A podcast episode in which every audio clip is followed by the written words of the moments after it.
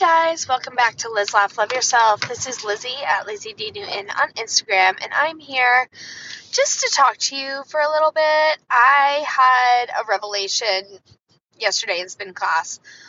Um, now that I just said that word out loud for the first time in like 15 years, Revelation was 98 Degrees' is like not acclaimed third album, I believe, with uh, Give Me Just One Night Una Noche. And 98 Degrees is a band that I saw uh, recent, well, recently, but it was like seven years ago or six years ago, I believe, almost. And they did this thing called the Y2K Millennium Tour, and it was 98 Degrees, O Town, Ryan Cabrera, and Dream.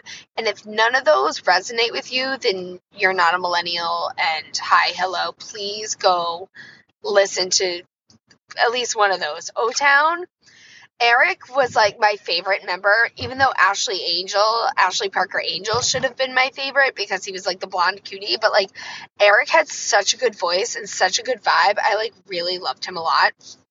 And seeing them live, he was definitely stand out the most talented one to me.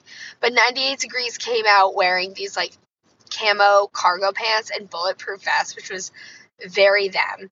So when I saw them on the Y2K tour, they were amazing. Even Dream, they sing that song. He loves me, he loves you not. So good. Flower trying to get your way. Keep pulling till it says what you want to say.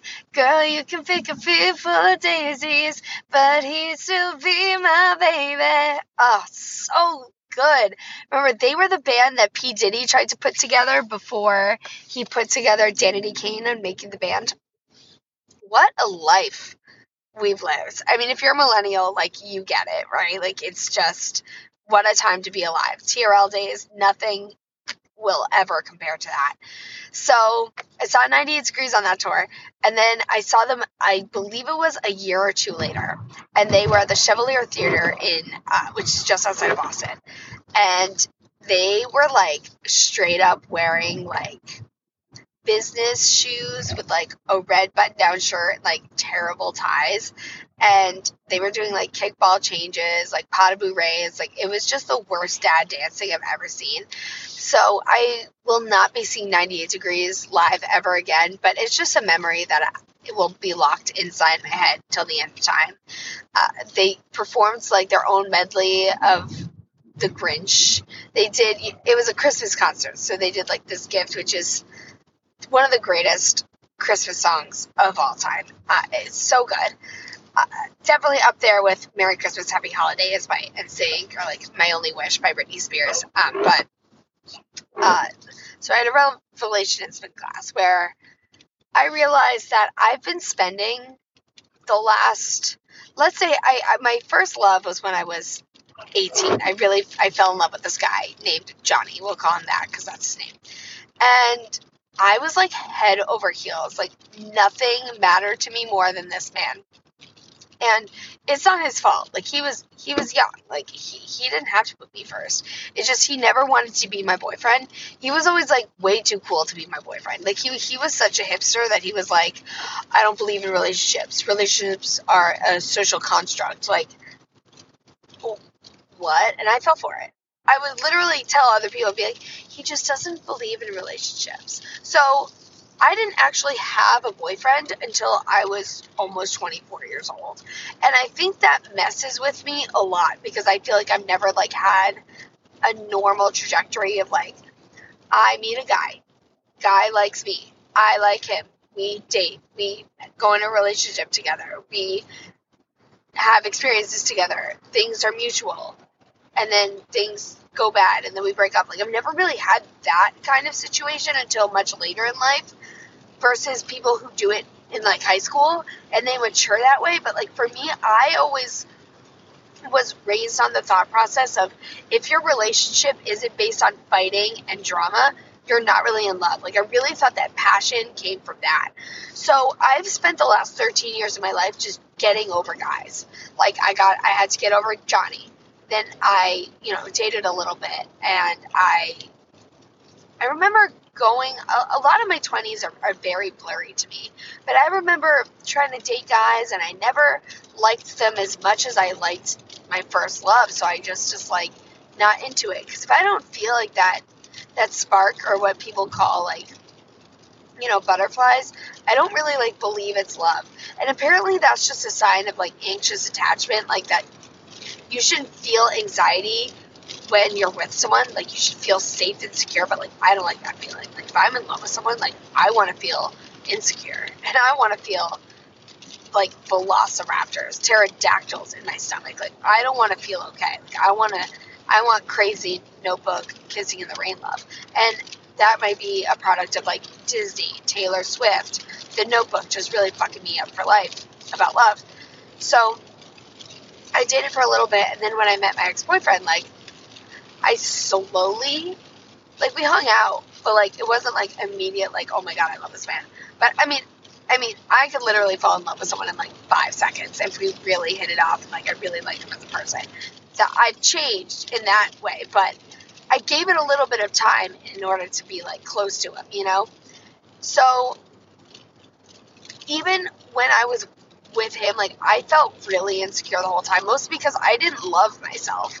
And now that I'm in a place where I do love myself, I, I feel like I know exactly what I want. And obviously, like, I'm not going to settle. Like, I've gotten this far. Like, I'm waiting for what the universe is just brewing up for me. Like, my life is like a Keurig. We're just brewing up the water and the cake, the K cups in the, in the thing, and like I, I want a full like 12 ounces. Like I want everything that I want. Okay, I, I'm not settling for anything. I, I'd much rather be alone, but the goal is to not end up alone, right?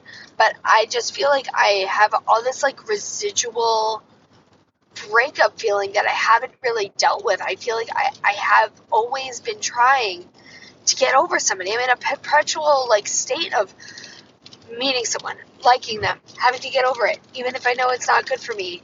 Like I know it's not perfect for me, but I'm always just like getting over someone, and I'm I'm sick of it. I'm sick of living my life being like sad about a boy. Like I don't want to do it anymore. I don't want to be sad about a boy anymore. I want to not give a shit about guys anymore. So I'm actively at this point trying to challenge my thoughts and not care. I don't want to care if he's looking at my Instagram story. I don't want to care if he's liking my Instagram. I don't want to post things just for the hope that somebody's going to see it. Because when they don't, it doesn't mean anything. If they're watching your stories, it just means they're on Instagram watching stories the same way I do. So Lent was this past week, and as much as I pretend to be religious, I'm really only religious like when I need something or for the fear of going to hell. So I gave up TikTok. I gave up buying stuff because of TikTok and buying stuff on Amazon that I don't need. There are exceptions to the rule, but that's what I gave up. I also watched 40 Days and 40 Nights, and I'm giving up uh, men. So that's not really a choice. That's just like what's happening. So, all in all, I just feel like my thoughts that I had during the spin class of like vengeance. I had also just seen Batman, so I'm like very like girl power, like don't call me cat lady. I'm a cat woman and I'm proud of it. I just want to live my life for me. I want to go through life being okay with being by myself. I don't want to be in a constant state of thinking of what somebody else thinks of me, whether that person is a man or my coworkers or my friends or people, clients, or I want to be able to be okay with putting myself first, and I want you to be okay with putting yourself first. A lot of my mind is just flooded with thoughts that aren't serving me and thoughts that I actively need to just switch. And it's once you're aware of that, like the first step to like admitting or the first step to like getting better is admitting you have a problem. And my problem is that I right now could be doing so much better. And I don't want to focus on the could, but I will be doing so much better when I put more positive thoughts about myself into my life. Like self love is a is a journey. Like you don't just wake up one day and go, oh, I'm the shit, I'm awesome. Like it's a state of perpetual convincing yourself that you are a bad bitch and you can do it. Like you constantly have to be your own hype man, and it's exhausting. And that's why I get a lot of good sleep. I just feel like right now I'm I'm really trying to romanticize doing things by myself. Or like if I want to do something, I'm just gonna do it. Like Lady Gaga finally rescheduled her Chromatica tour, so I can finally go. I bought one ticket before quarantine it's like even something so small as that, like her rescheduling that, I'm like, oh, before quarantine, I was the biggest mess I'd ever been. Like I, well, not ever, but I was really unhappy. And here I am two years later, and I finally feel like really good. And I want to keep this feeling going, but like I also like, want to get better. Like if a year from now I'm still doing the same thing I am now, like I'm gonna be okay with that, but I want to take little steps. It doesn't need to be anything huge, but I want I want to be better. And I can do it. And I know I can. It's just a matter of changing and challenging my thoughts. And that's what I wanted to talk about today. So thank you for listening. If you relate to this, please send me a DM. If you want to hear me talk about something, let me know. I just figured I'd share my thoughts with you. And I love you so much. So have a great night, guys. Bye.